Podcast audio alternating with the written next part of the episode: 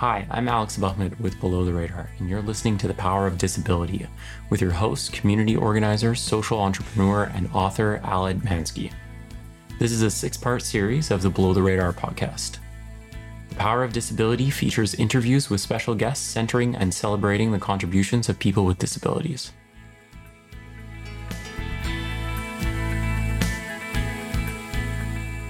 Hello, welcome to the Power of Disability podcast. I'm Al Etmanski, and this is a six part series highlighting what history has overlooked the contributions of people with disabilities. Today's Power of Disability guests are Penny Parry and Tim Louis. Penny and Tim, welcome. Well, welcome to you as a real pioneer and trendsetter in the uh, disability movement. We're honored to be your guests tonight. I'm looking forward to our conversation, but I want to kind of attempt to summarize who you are and what you've done, and then you can correct me after. How does that sound? Perfect. good. Okay. So, Tim, you're a lawyer, you were a politician. I'm assuming you still have that political instinct in you. You're an advocate, a blogger, somebody who has led the disability movement in British Columbia and beyond for an awfully long time. While you were a law student, you co founded HandyDART, the very beginnings of accessible transportation. You chaired the Public Library Board, you were a Parks Board Commissioner, you were a city councilor for two terms. While there, you were key in developing and implementing a Vancouver Food Policy Council and Vancouver's ethical purchasing policy. You also found time, as I mentioned, to continue a law career. You served on the board of Vancity Credit Union, and you, from time to time, showed up at gatherings with a Che Guevara t shirt. Penny, university professor, psychologist, Mhm. youth care practitioner, Mhm. artist, multiple Mhm. artists, short story writer, Mhm. photographer. Yeah. And I don't think this shows up in your bio, but I associate this with artistry as well. But you're a fantastic cook. Ah, Thank you. You served as the child and youth advocate for the city of Vancouver for four years in the 90s. That was a pretty pioneering position. I think you were the second person to occupy that role. Yes. And you received many, many, many awards for your work. And you are still actively involved in social policy work. You and I end up being at the same conferences, and there you are, still involved, still engaged. So, welcome, welcome, Penny, welcome, Tim. Welcome to you. Welcome. Okay, so you've heard me describe you. I don't know how adequate you saw that, but if I was to ask you out of the blue, who is Penny Parry as a human being, how would you describe yourself? Well, the easiest way to describe me is that I own 27 copies of Alice in Wonderland because I'm fascinated by curiosity. And so that's how I would describe myself. I always liked Alice in Wonderland because I think there is something to be said for curiosity for its own sake. It's kind of the lifeblood of people. Once you become no longer curious, what's the point? And it's not that it should never be of practical value, but there's also something just to saying, I don't think I've seen white rabbits do that that often, and then just going. So I think that's sort of what characterizes the center of me. That's due to the fact that when I was like an infant, I think my mother told me that. She said, Bill, you have to get her a storybook so I can read to her at night. My father came back with the adult version that, you know, that most little infants would not really appreciate. But I still have that book. So it became very much second nature to me. The other thing about me, I think, is I am very dogged in my pursuits. So if I want to do something, and sometimes this drives my partner Tim crazy because he said, okay, this we have to get to A to B, let's just do it. And I'm going, I don't quite understand about A and B, and I really need to think about it first. And so my style is slightly different, which makes it good. We get along well, unless we're ready to kill each other. But we get along well. So we have very complementary styles. So my style is more lateral thinking and that kind of thing. And I love being with people, despite the fact that I can amuse myself forever. but I absolutely just am fascinated by everybody. So you're curiouser and curiouser and curiouser. I am totally. And I mean, I end up at, in the morning, I'm reading a couple of stories that I'll say to Tim. Do you know that when dentures were first invented, first they were invented because trying to mimic nature, and then somebody said, This is okay, but we really need to know about the mechanics of this. I'm sure Tim's mother would say, What are you going to do with that information? And I would say, Nothing. I just think really interesting. Tim, there's probably been more articles written about you than Penny, although there's probably more journal articles yeah. written about Penny or by Penny. But because you've been that much more of a public figure, there's many perceptions of you out there. How would you describe yourself as a human being? Well, that's a great question. Off the top of my head, I would say that I have many parts.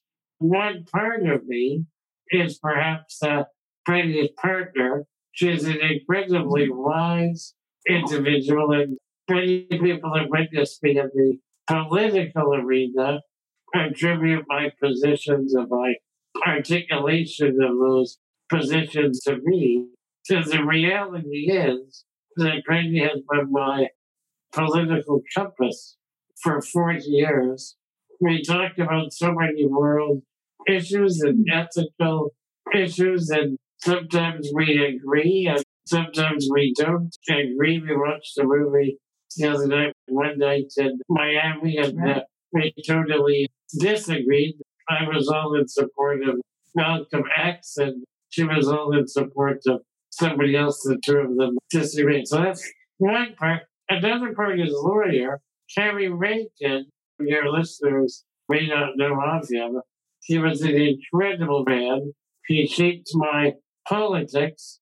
He was my mentor, but he was also responsible for the fact that I am a lawyer.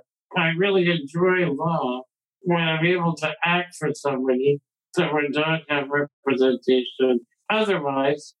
And I get a great deal of pleasure in the cases that I've had over the years. And that gives me a lot of enjoyment in life. I'm not past politician sitting on city council and doing my best to be firm and to be assertive and to be outspoken on my belief system gave me a lot of pleasure.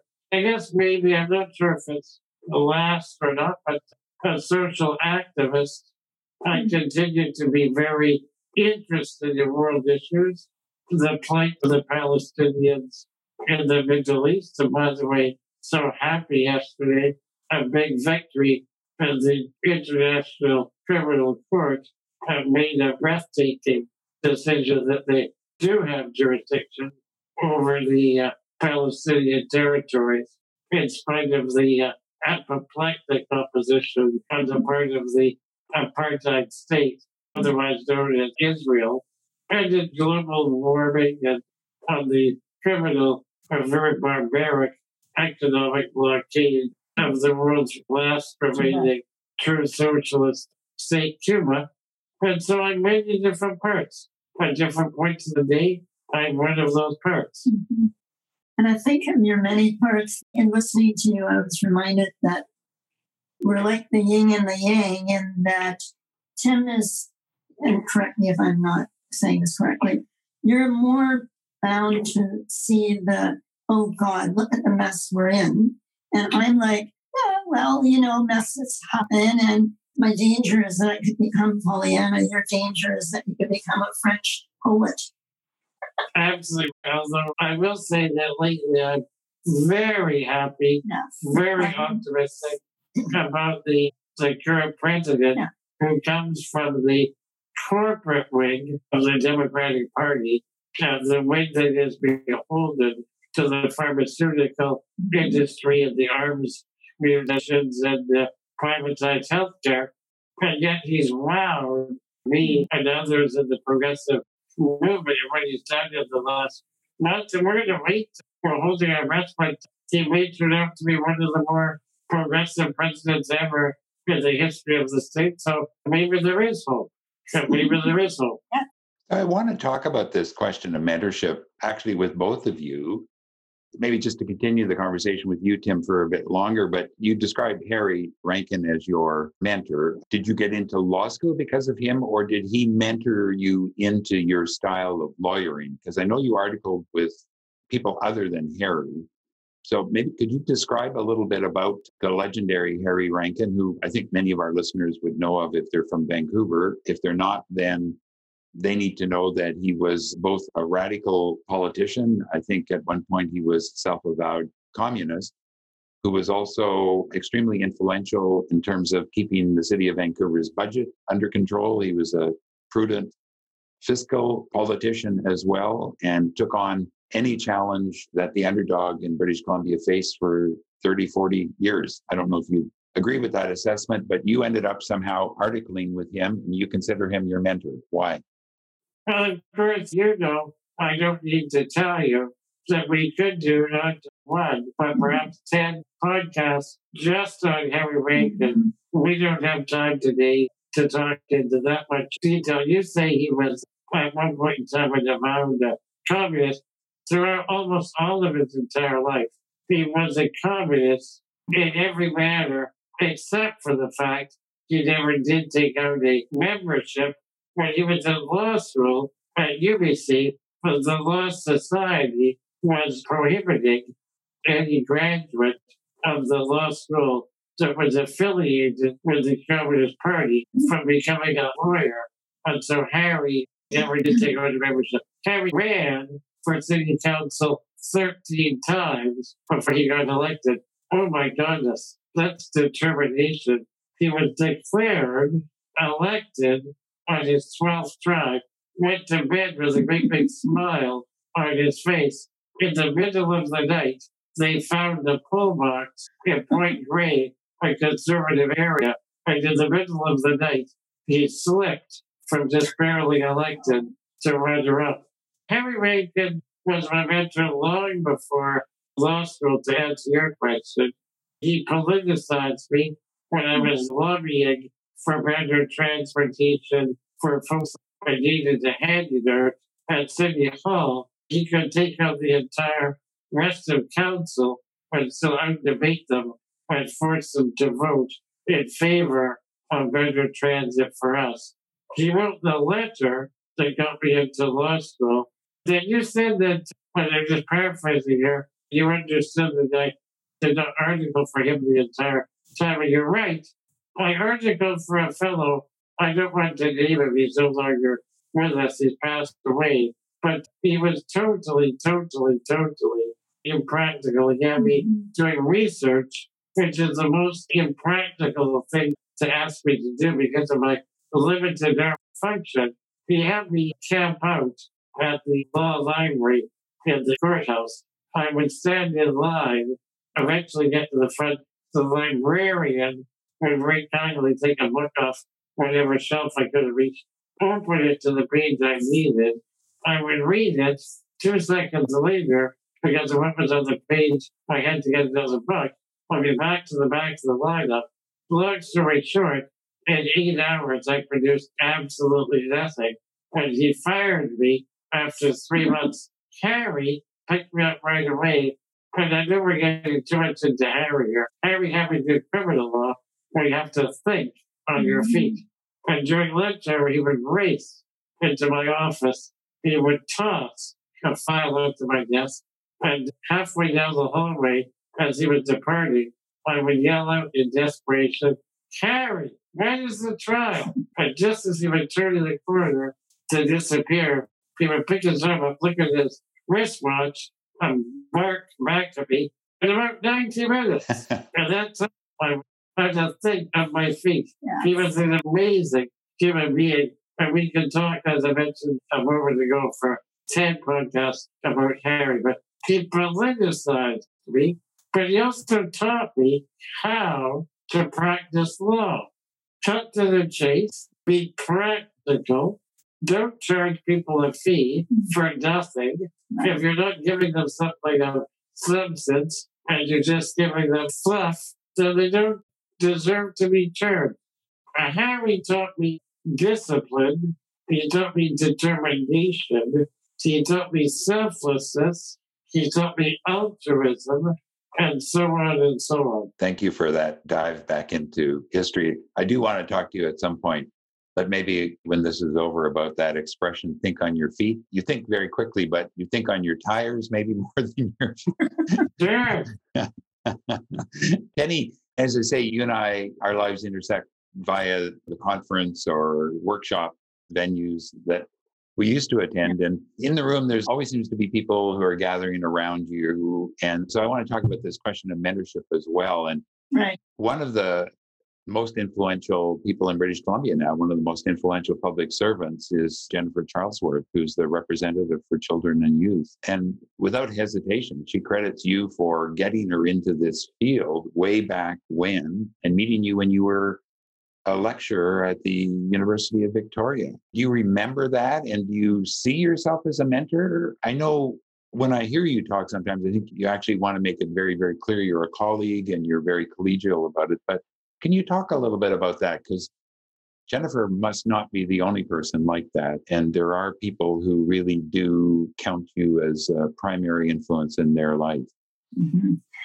I mean, I think that's the way to frame it that many people end up by circumstance, by chance, being in the right place at the right moment for another person. And I distinctly remember Jennifer because she was incredible from the very moment go.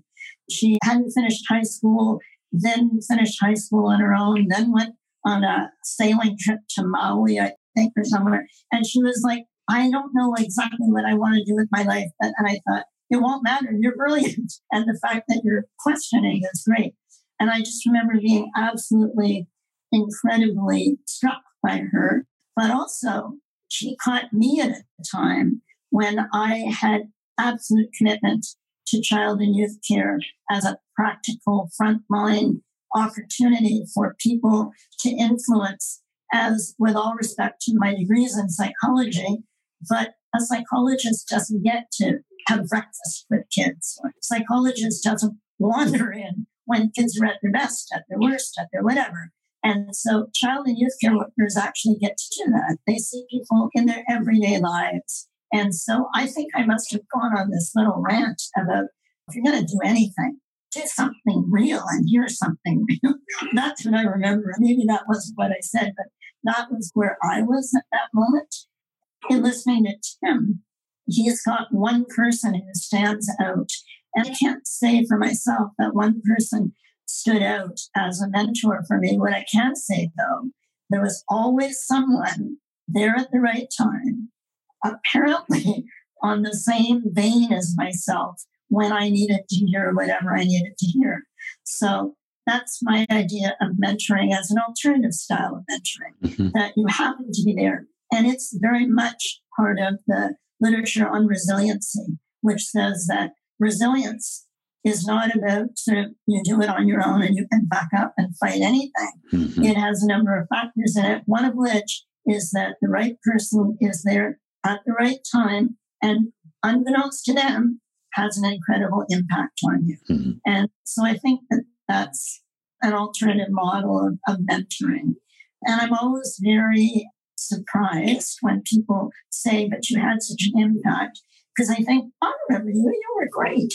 But I don't, I mean, the light did not shine, the trumpets didn't go off, or, and I just, I just felt I was lucky in meeting incredible people with incredible potential. Mm-hmm. Well, thank you. I mean, for your conceptualization of mentorship. I'm wondering about that in the context of your artistry. I mean, this is a whole other side of you that emerged in my, you know, awareness much later in my relationship with you. I mean, are there signposts around along the way? Are there people along the way that you met who encouraged that side of your life? I mean, you you went into it pretty well full time there for yeah. I woke up one morning and for him, and it was about six o'clock in the morning, and said to him, I'm going to art school. He said, Oh, okay. I don't think you realize it. And then he put me through art school, which was great. One of the things about us is at any one point in time, one of us has been earning money and the other has been either a student or whatever. So whoever's got the money pays the bills kind of thing, you say? Right. Yeah. And, uh, but getting back to the mentorship thing and people that were there. I mean, on the one hand, oddly enough, when I think back on me as a little kid, there were many, many messages, optimal moments where my mother would say these little things like when I had to come home and say, We're getting a new car, we're getting a new car. I'd be about five or six. She would say, Penny, do you know what the best thing is about getting a new car? And I would go, The color? No, no, the color's good, but not the color. It's got to drive fast. And that's good too, but that's not it. The best thing about having a new car, a car of our own, we can give other people rides. So that's like a third model of mentorship. They're the things that you think, ah, you know, that wasn't that important, but it was incredibly important. If you look at my choice of careers, and I realized you had moved into art, I have to say that right now I'm working on something that I, I I've always had an undercurrent, I think. Art is an expression to share with other people of something we've learned or to provoke others into learning. So that's how the art part of me, maybe by fluke, ends up being that alternate mentor to someone. They kind of look at something and go, oh, I hadn't thought about that. Or, hmm. and that's all I'm meaning to do because people have it in themselves. Like, hmm. I don't know if that answers it. But. So are you saying that for you, art is actually a form of mentorship, of helping people? Yeah, yeah. influencing people at the right moment. And, you know, you see people come up at times and say, oh, I really never blah, blah, blah, blah, blah. And you think, gee, I've, I've never thought of you being surprised at what you're telling me you're surprised at, you know, but way to go. And so, yeah, for me, as I say, mentorship, I really think we were very lucky, to have Harry, because I think that's a really incredible model. And I wanted to say that, again, I was brought up in Quebec in the era of Duplessis and all of that stuff. So the politics of things and voting was like you voted for whoever the priest told you to vote for. The man of the house did it. The wife voted as the husband did it. So I didn't have a lot of exposure to, let's say, formal politics. So, Tim, one of the things you have mentored me on is more of a, of a real understanding of some of the aspects of politics, which I would have known as just downright good philosophy or what a person ought to do anyway. But I never knew it was embodied in who gets elected or how you can make a policy to actually make these things happen. So, hmm.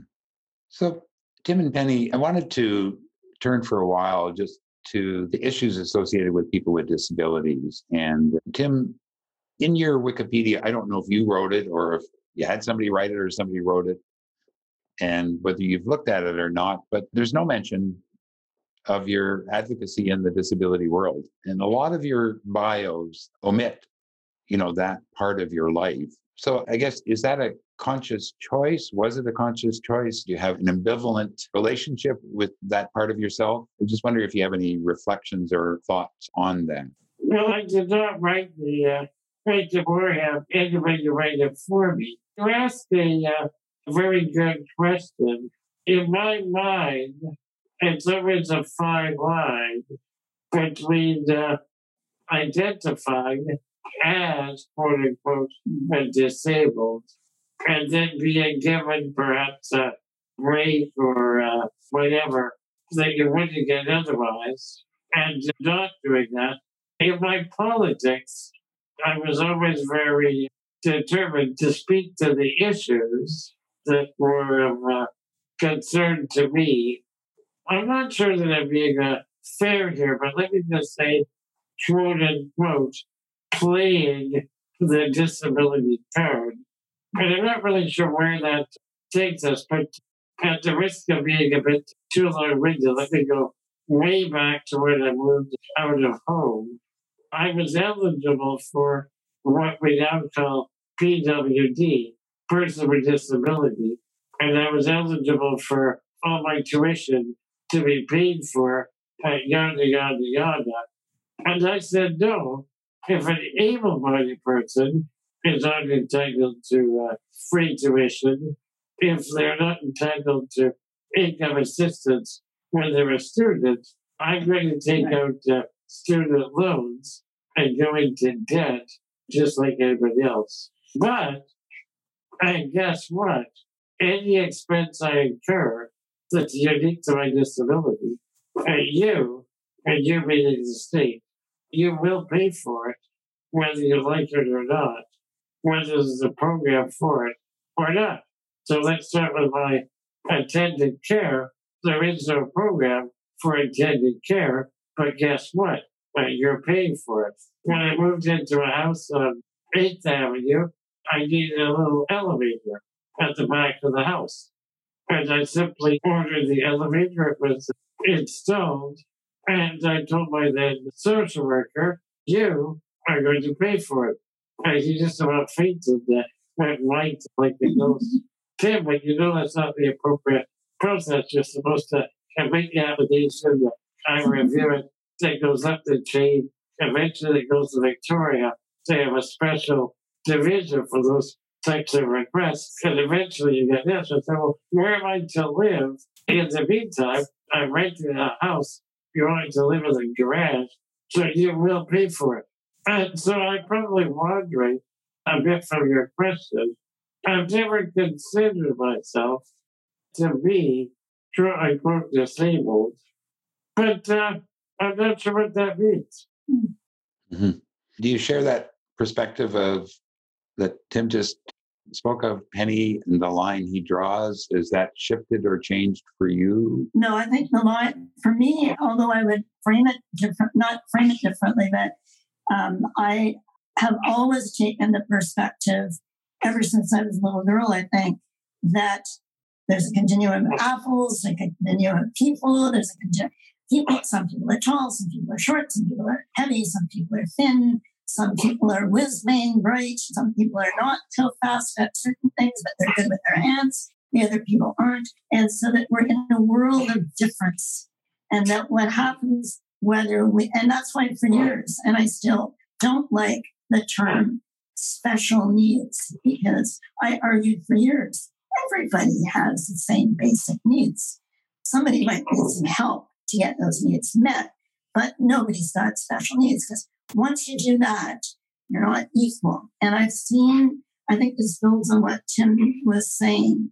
It's a fine balance because it's important when your child, and I worked for years with kids and families, but I would say that what children and adults and adolescents, what human beings want to be is not exactly like everybody else, but to be treated like everybody else. And so that's when I fully agree that unfortunately sometimes people think, well, I'm special, so I get, and that becomes their identity. And what they don't realize is if you overdo that, you're not being treated equally. People don't give you a good run for your money in the debate because they, oh, it's not fair to do that to that person. That's not equal. That's not respect. Mm. So, yes, I think we're both of one mind on that delicate thing. It's not to deny the difference or deny that you might need another way of reaching your need, mm-hmm. but the needs are all the same and the people are all the same. When I was researching my book, I started to pick up on what people are now calling disability pride you know the assertion that we lead with our disability and the person is second so that just in terms of nomenclature you know is a shift from the way i had been schooled or yeah. or trained but also i'm sensing in that pride anger rising anger mounting anger i feel it in canada feistiness you know a sense they're no longer willing to put up with the way people with disabilities are being treated, a feeling of, to some extent, of betrayal by the social justice movement that the systemic discrimination against disabled people doesn't show up on anybody's you know radar compared to other issues. And it's not a question of competition but just a question of lack of acknowledgement. So i mean you both have been involved in the movement for a long time are observers you know initiators and whatever.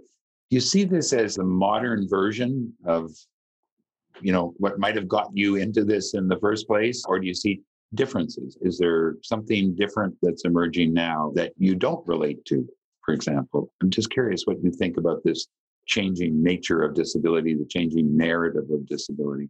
I'm not sure that I'm addressing this last question of yours, but uh, at the risk of being off point a little bit, and I may be misinterpreting the women's movement, which I'm a very strong supporter of, very strong supporter of the women's movement.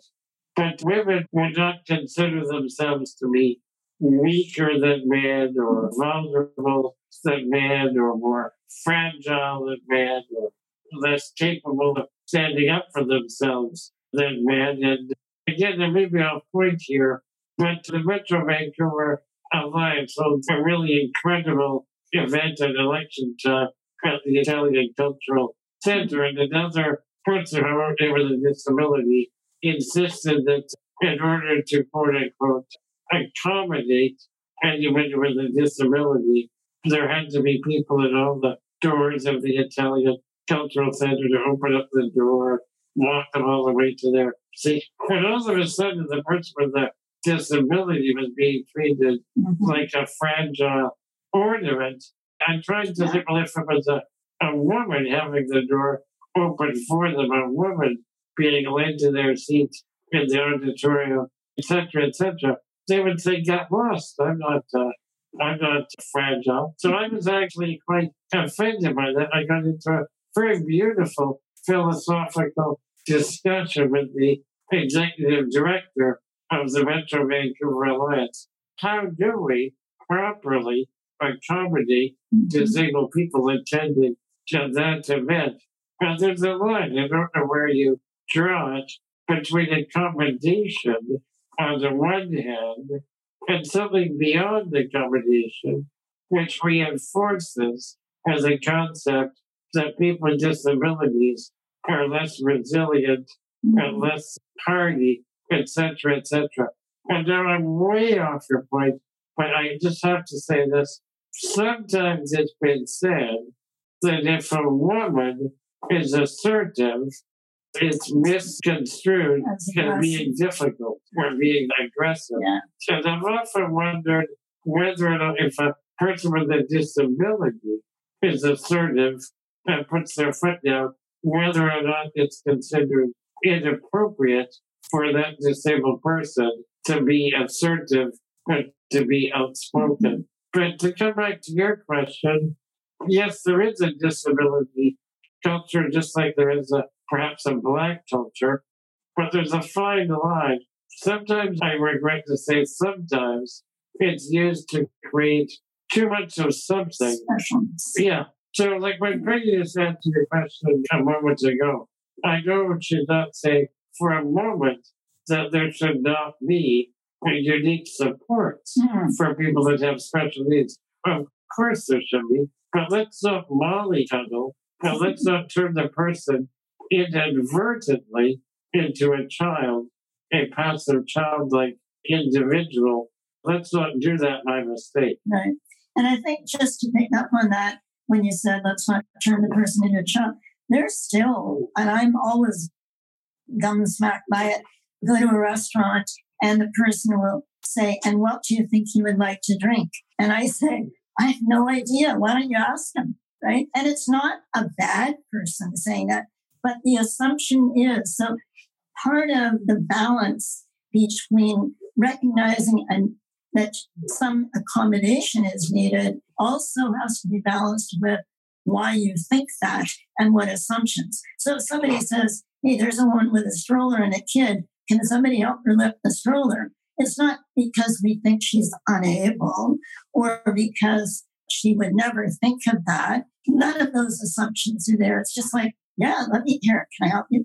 And I guess, again, for me, it comes back to the way we treat each other. If we just say, oh, can I get that for you? Not because I think you're about to fall over or, you know, whatever, but can I help you as I would help somebody else? So, Penny and Tim, we're coming to the end of our discussion. And I was going to ask you a lot of questions about the two of you as a couple, but I think our listeners, or I encourage you to actually watch this as well, would be picking up the answers to those questions just by the interaction between the two of you over the last 40 minutes or so. But I know, I don't think it's a secret, but I know you're coming up to the 40th anniversary of you being together. So maybe the last question is from each of you what's the secret of a lengthy romance? Well, I think I would say I've learned from Penny that you have to be flexible and accommodating, and she's been incredibly flexible and accommodating. With me in her early years, uh, I was hardly ever home out of the meeting one night or another and working till late in the evening. And she was very understanding of that. I'm not giving it the right to but I don't mean that somebody that's totally. The little woman in me Yeah, oh, yeah, it's yeah. hardly there. No, Yeah, no, no, no. But uh, yeah, I guess that's part of the secret to a long relationship. And being able to have great discussions is very important. Discussions that are substantive, not to come up with some silly sitcom that you probably mm-hmm. shouldn't waste your time watching in the first place, let alone talking about it. But what is mind enough to it? He really get progressive. And how do we get the embargo on Cuba lifted and so on and so on? Have meaningful discussions that we have peppered throughout the day every day that gives meaning to life and to get involved in causes in partnership together and finding out the same cause. That's an element to a long relationship. Well, I thought what Tim was going to say was when we first got together, he said, okay, well, we'll get together, but it's on one understanding. All the important decisions, this may him, I make, that's Tim makes, and any of the rest you can make. The unimportant. The unimportant decisions. Penny gets to make. And then he says, and you know what?